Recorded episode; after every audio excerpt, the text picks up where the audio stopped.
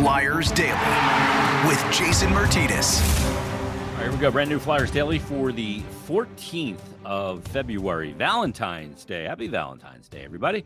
Uh, it is Jason Myrtetus. Flyers Daily, as always, presented by Ticketmaster. Make more memories live. Flyers will be back coming up tomorrow night when they head to Toronto to take on the Toronto Maple Leafs without Morgan Rielly. Five game sus handed down for Morgan Rielly for that uh, cross check to the head of Ridley Greig at the end of that Senators game the other night. Ridley Greig goes down into the open net and about three feet away loads up a bomb and takes a clapper right into the empty net. Morgan Rielly took offense and uh, handled the situation wrong. Um, I I'm totally fine with Morgan Rielly going over and letting Ridley Greig know that that was over the line. Uh, but you can't cross check to the head, and he's going to miss five games. It's a big loss for the Toronto Maple Leafs. So the Flyers will be in Toronto uh, tomorrow to take on the Leafs. Then Saturday, it's the Flyers and Devils and the Stadium Series game at MetLife Stadium. Uh, we'll be looking forward to that one as well. We'll have tons of coverage for you uh, for the Stadium Series. Also, Devils right now sitting eight points back of the Flyers.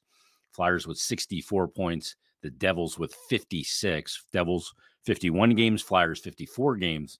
Flyers in the third spot in the Metro. They've won four straight games coming out of this All Star break. Break and uh, again, look like a team that's really got it going all of a sudden again. But that, you know, this is part of an 82 game season. You're going to have stretches where you're winning games. Sometimes you're going to have that, like that five game losing skid where you can't buy a win. Look, you face some tough teams in that five game skid Colorado, Tampa, who's playing much better now in the top three in the Atlantic Division of the Eastern Conference. And with players like Kucherov, MacKinnon, Rantanen, and others, uh, they can make you pay. There's also a loss to Ottawa in there, though. Ottawa, not a very good team. There's a 3 0 loss at Detroit in that five game skid, and obviously the 6 2 loss against Boston. But since they've been back, they've beaten three out of four teams are really good teams. When you look at Florida, obviously top five team. You look at Winnipeg, very good team. Seattle, not as good as those two, but a decent team. And then, but you give up one goal again two games in Florida and Winnipeg. You up one in each of them. Only two goals against Seattle, and then three goals against Arizona. And you come back in the third period with three unanswered goals to win the game. So uh, Flyers running good right now. It's Toronto coming up tomorrow. We're going to hear from former Flyer Jake Voracek in just a second, and we're going to get to some listener emails. But let me give you some context. Jake Voracek was at the game against Arizona, and he is property actually right now of the Arizona Coyotes. His contract was traded there from Columbus. Uh, his playing days are over. Uh, Jake Voracek uh, has had a long, very productive NHL career. He's one of those guys that um, I think he's viewed in through one lens, and then you look at his stats and you go, "Holy, I didn't realize he had those kind of numbers."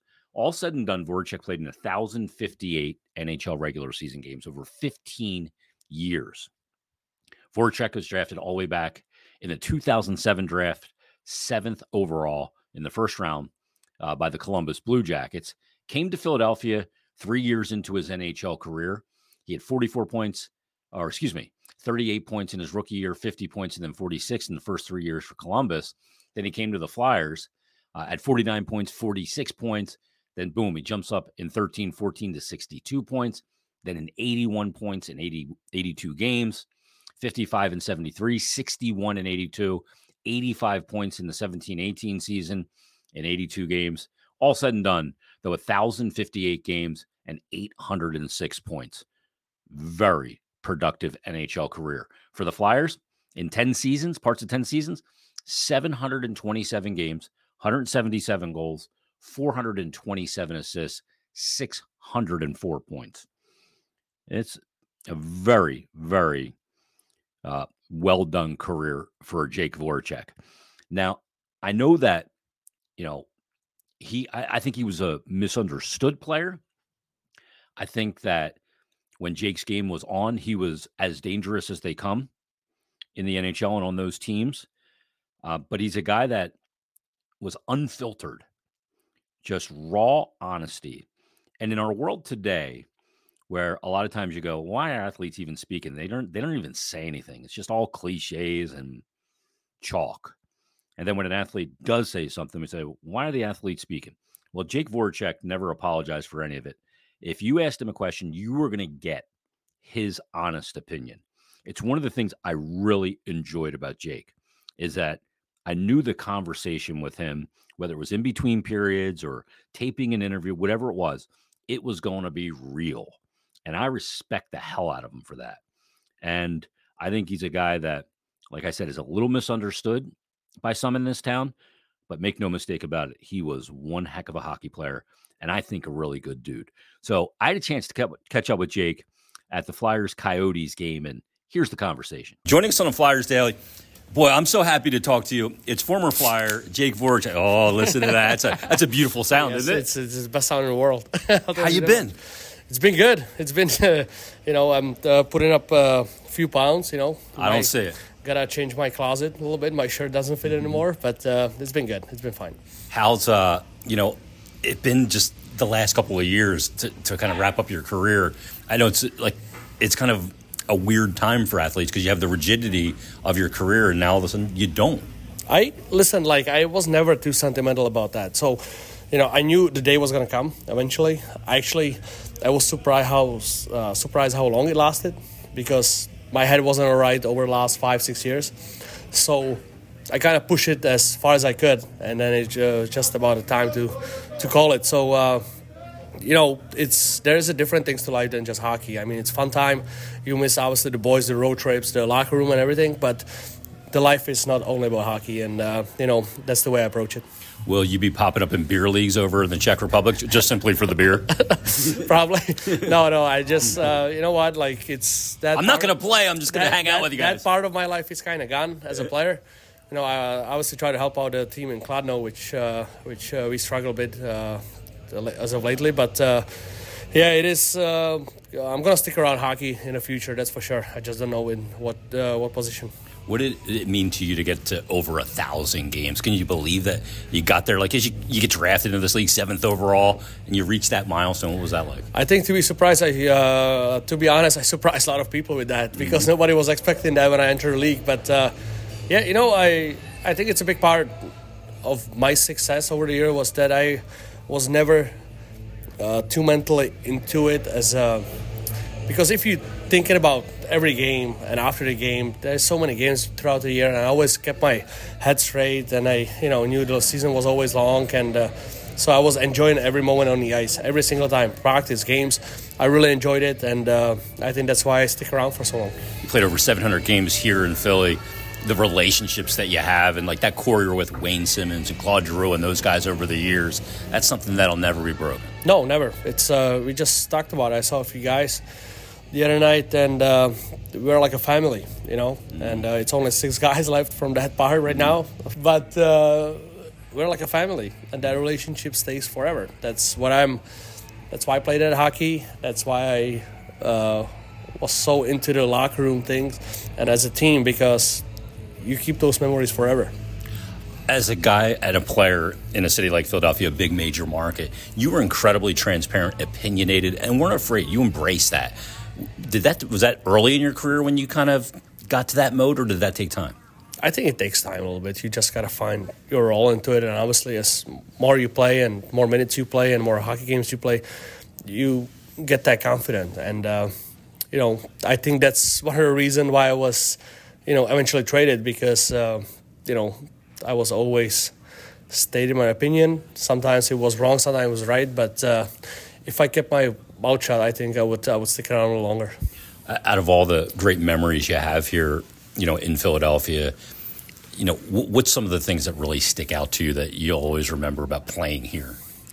Just the attitude we have. I know, you know, like I read stuff, right? So I, I know everything what's going on but like about the leadership or about the locker room or about how we didn't know how to win. Just we were so passionate about the winning games mm-hmm. throughout that time. Even it was hard for us sometimes.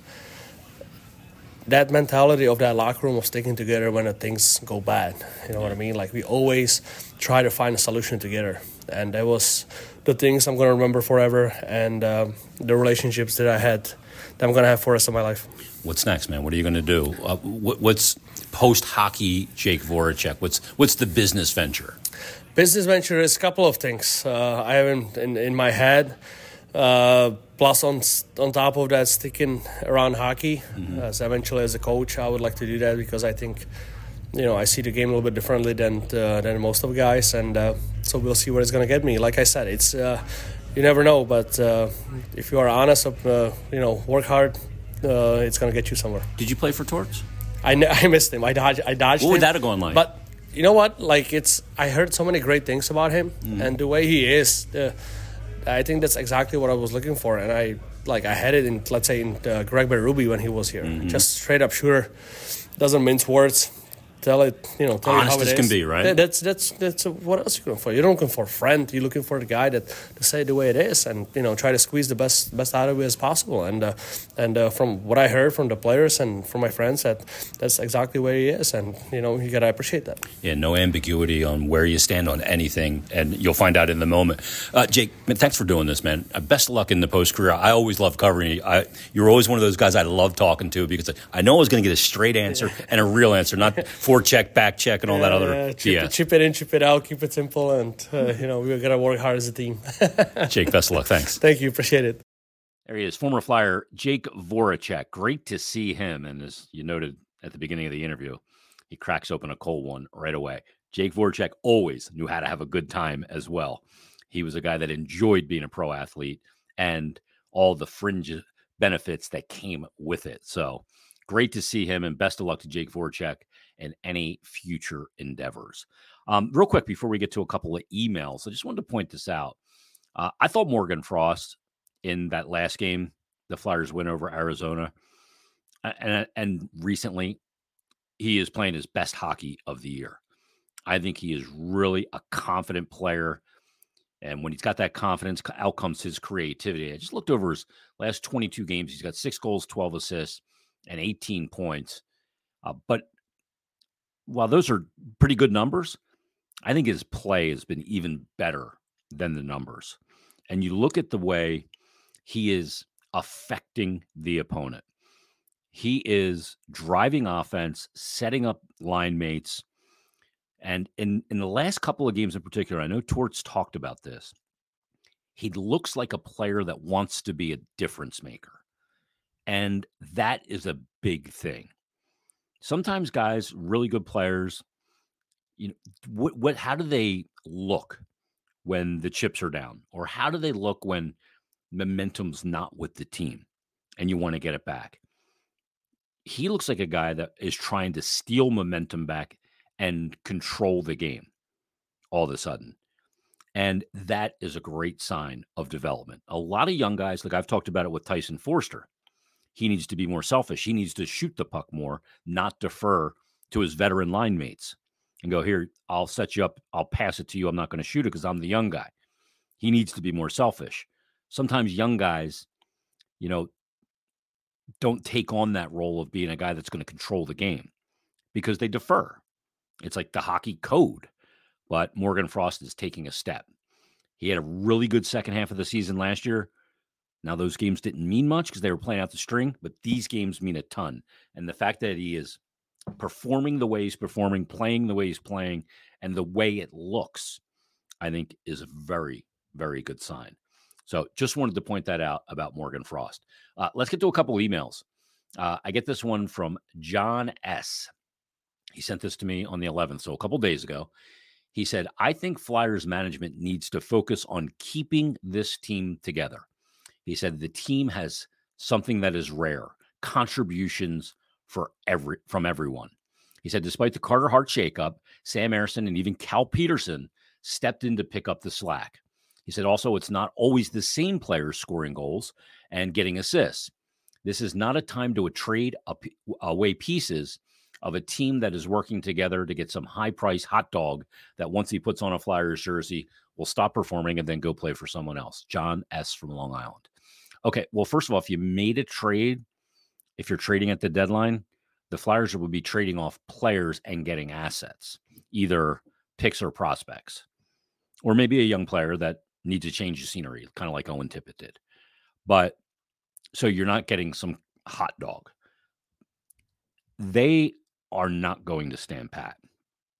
They're going to have an asking price for guys, whether that's Sean Walker, which is going to be a steep asking price, whether that's Nick Seeler.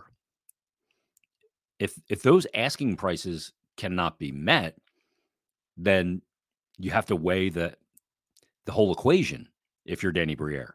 Is it worth trading Sean Walker to get a, a third round pick, say it was? I don't think that's worth it. But there is going to be movement. There, I don't think this team is just going to stand pat and keep this team together. The view, from what I understand, is very much still we are thinking long term. We are not thinking this April. If this team makes the playoffs and and look, they're in position to do so right now. That's great. But it's not going to alter the plan. The plan still is there. If you want to be a bona fide cup contender, you have to listen on players maybe that are playing well, that are important players to this team. Guys like Sean Walker. You have to listen on them. And there is offers that you may get that you're going to have to take. I don't think that changes. While the team is not broken right now, it is still about a rebuild. So I disagree with John uh, on that email. So thanks for the note, John. Appreciate it. Uh, Kenneth Kirsch shot me an email. We're going through emails in this one. If you want to email me, Jason, J A S O N, dot Myrtetus, M Y R T E T U S, at gmail.com. Uh, he says, in response to your question the other day regarding how we're feeling about our Flyers, he said, I now live in Georgia, uh, so I don't get to all their games. However, over the last past uh, six or seven seasons, I purchased the NHL Center Ice with DirecTV. Therefore, I literally have seen north of 90% of every game during this span. He said, How am I feeling? He said, Finally, very optimistic. He said, I'm a huge Eagles fan. He actually uses the word gargantuan, which is a nice word. He said, But over the past few years, the Flyers had taken over as my number one Philadelphia sports team. They are playing connected, playing with pace, and seem to enjoy playing not just with, but for each other. As a coach for 20 plus years, playing for each other is something that does not show on a stat line, but is imperative to become a great team. Well, Ken, I agree with you a thousand percent on that. He said, continues on and says, uh, Will we make the playoffs? I don't know. He said, but an important aspect that seems to be getting lost by the fan base that the want us to lose portion is the experience this young nucleus is getting playing meaningful games down the stretch. And if this happens to spill into the playoffs, it's just more experience gained. Yes, we're still lacking a few high end talented players, but that when the Michkovs, perhaps Barkeys do arrive, the experience they are all gaining now will be a catalyst when we finally do make our cup runs over an extended period of time. As always, love the show and enjoy the rest of the season. Let's go Flyers, Dr. Ken Kirsch. Uh, it's well stated, Ken. I totally agree with you. The experience these players are getting in a very tight playoff race all the chips are down, very little margin for error. You can't cough up games because those two points could be the reason you don't make it. There's a heightened sense of everything. That's game in and game out, period in, period out, shift in, shift out. There's a lot, there's pressure. When you do anything and there's no meaning to it, it's easy to flourish. When you apply a ton of pressure to someone, that's when it's hard to flourish. And if you can go through that now, it's only a positive experience. Will they make the playoffs? I agree. I don't know. I don't know if they're going to make the playoffs. They're in a great position right now. Uh, are they going to see it over the goal line? Are they going to stay healthy? There's a lot of what is the trade deadline going to do? Who's eh, uh, who's going to be traded? What's the effect of that? I don't know, but I do agree with you, Ken, that this experience in this pressure cooker that they're in is very beneficial, both short and long term, and especially to the younger players, to players who haven't been to a postseason, to guys like Tyson Foerster, Cam York, Jamie Drysdale, on and on down the line. It's really important for those players to get a taste and playing these meaningful games as well. Huge element of it. Great email. Uh, one more. This comes from Chris Molnar. He says, uh, Hey, Jason, your show is fantastic. Thank you, Chris. He said, By far the best Flyers coverage, and we get it every day. Keep up the great work and go Flyers. Uh, that would have been a great email if it was just that, but it's not. He goes on to say, He said, I have a quick question, which you probably get a lot. But where do you get the replica goalie mask you have on the shelf under your Bernie helmet? I'd like to get some of my favorites from the 90s to now. Example being Belfour, uh, Eddie Belfour's Blackhawk mask, a bunch of companies out there. So I wanted to see who you recommend and if you like more one more than the other, their names would be greatly appreciated. Well, the, the collection that I have behind me, um, they're I think one third scale masks the Birdie one is full size, but one third scale masks. And they came from two different companies. So there, th- there's a slightly smaller one, which comes from a company from Upper Deck. That's what the box looks like. They put out this collection. This is a collectible mask from 2000, 2000 2003. And that's this size. This is a little guy. This is the Nikolai Khabibulin Tampa Bay Lightning Bulin wall mask, one of my absolute favorite masks but this is a little guy. It's a little tiny mask. And then the one third size, uh, that actually came from EA, put this out.